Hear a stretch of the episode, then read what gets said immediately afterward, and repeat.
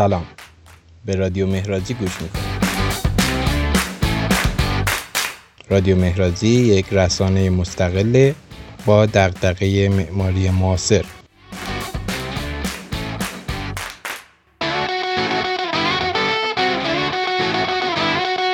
در اپیزود نخست به سراغ معرفی ایوان فارل و شلی مکنامارا مؤسسان دفتر معماری گرافتون و برندگان جایزه پریزگر سال 2020 خواهیم رفت با ما همراه باشید ایوان فارل و شلی مکنامارا همکاران و بنیانگذاران دفتر معماری گرافتون در دوبلین هستند و اونها اولین زنانی هستند که به طور مشترک تونستند جایزه پریسکر سال 2020 رو دریافت کنند. این انتخاب علاوه بر ایجاد بارقه های امیدی از حضور پررنگتر و بیشتر زنان توی این رشته به وجود آورد اهمیت موضوع دیگری رو که به همون اندازه مهم و فوریه روشن می‌کنه و اون برخورد با معماری و دیدن معماری به عنوان یک کار جمعیه در ادامه ما به معرفی و ارائه رزومه بیشتری از این گروه و این دو نفر خواهیم پرداخت.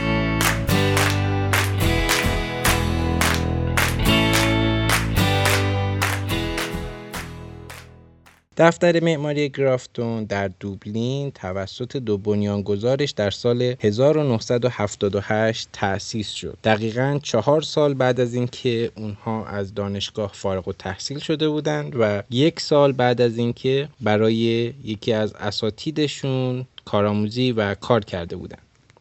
در سال 1992 جرارد کارتی و فیلیپ اوسالیوان به عنوان مدیران پروژه به اونها پیوستند که همچنان همکاریشون ادامه داره. بعد از بیش از چهل سال فعالیت دفتر اونها همچنان با نام گرافتون فعالیت می‌کنه به یاد اولین آدرس محل دفترشون در خیابون گرافتون در مرکز شهر دوبلین با حدود چهل نیروی حرفه‌ای گرافتون یک دفتر معماری متوسط به لحاظ سایز و تعداد نیروها در اکثر کشورها شناخته میشه. سال 2014 فارل و مکنامارا به طور مشترک سرپرستی بینال معماری ونیز به عنوان یکی از اثرگذارترین اتفاقات معماری جهان رو به عهده گرفتن و موضوع پیشنهادی اونها فضای آزاد دقیقش فضای آزاد با تلاش برای دستیابی به سخاوت، تعامل و تعمل از طریق معماری.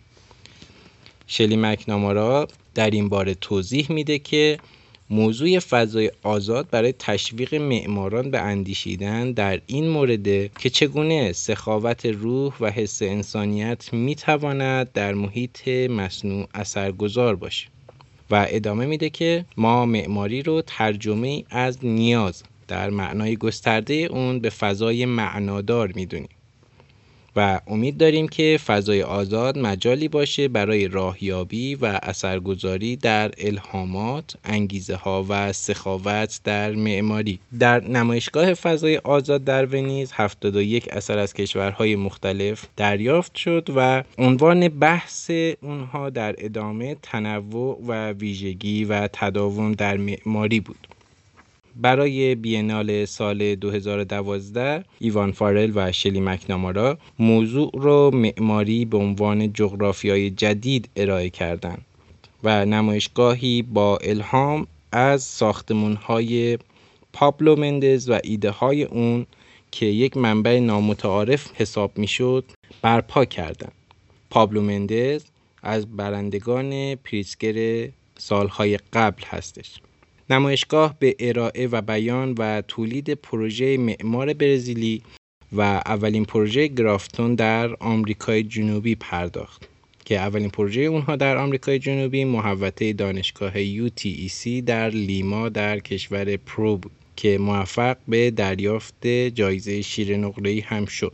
در دو بار دیگه اونها در بینال ونیز در سال 2002 و در سال 2016 در نمایشگاه شرکت کردند. پروژه UTC رو به عنوان پروژه‌ای می‌شناسند که بیشترین اعتبار رو در خارج از اروپا برای این دو ایرلندی فراهم کرد و در سال 2016 تونست جایزه بین المللی ریبا رو برای اونها به ارمغان بیاره.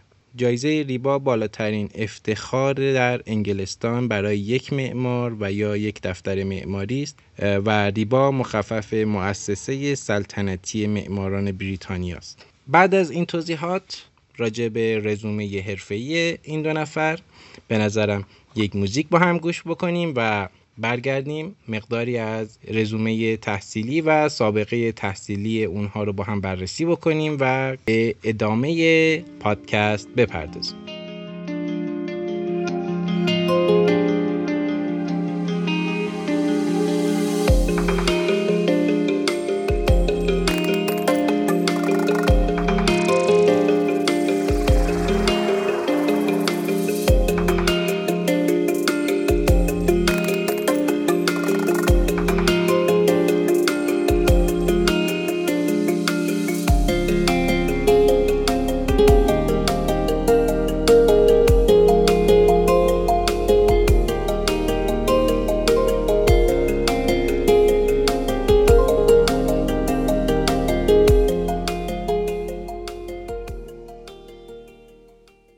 فارل و مکنامارا یک سال بعد از فراغتشون از تحصیل در دانشگاه به تدریس پرداختن و رزومه آکادمیک بسیار غنی دارند. اونها موفق شدند به گرفتن کرسی کنزو تانگه در GSD هاروارد و کرسی لویی کان در دانشگاه ییل. همینطور دو کرسی مهم دیگه در دانشگاهی در سوئیس. با توجه به سابقه این دو معمار از عملیات و ساخت و فعالیت در کشورهای مختلف اونها به این تفکر رسیدن که جهانی شدن تسخیر و فتح کردن چیزی یا کشوری و یا ادعای حضور و یا نشانه گذاشتن از خود در جایی نیست بلکه کمک کردن به ارتقای چیزی است که به نظر شما خوبه و همین الان هم وجود داره. فارل در جایی میگه که غالبا از ادبیات به عنوان منبع الهام استفاده می‌کنن. و مثال می‌زنه که وقتی شما توصیفات توماس هاردی رو می‌خونیم متوجه میشی که او یک معمار بوده. برای ما ادبیات، کلمات، تصویرسازی ها، خیال پردازی ها و ساختن همگی ارتباط عمیقی در اصل و لایه های زیرین داره.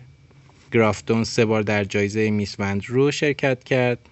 یک بار در سال 2003 برای پروژه Dunshaughlin Civic Office نامزد شد و در سال 2009 با پروژه لوییجی بوکونی در میلان و بار دیگر در سال 2015 با پروژه مدرسه پزشکی لیمریک وارد shortlist شد. در سال 2015 فارل و مکنامارا چهارمین جایزه سالانه جین درو را بابت تأثیر قوی در معماری دریافت کرد. ما خیلی کوتاه با شلی مکنامارا و ایوان فارل آشنا شدیم.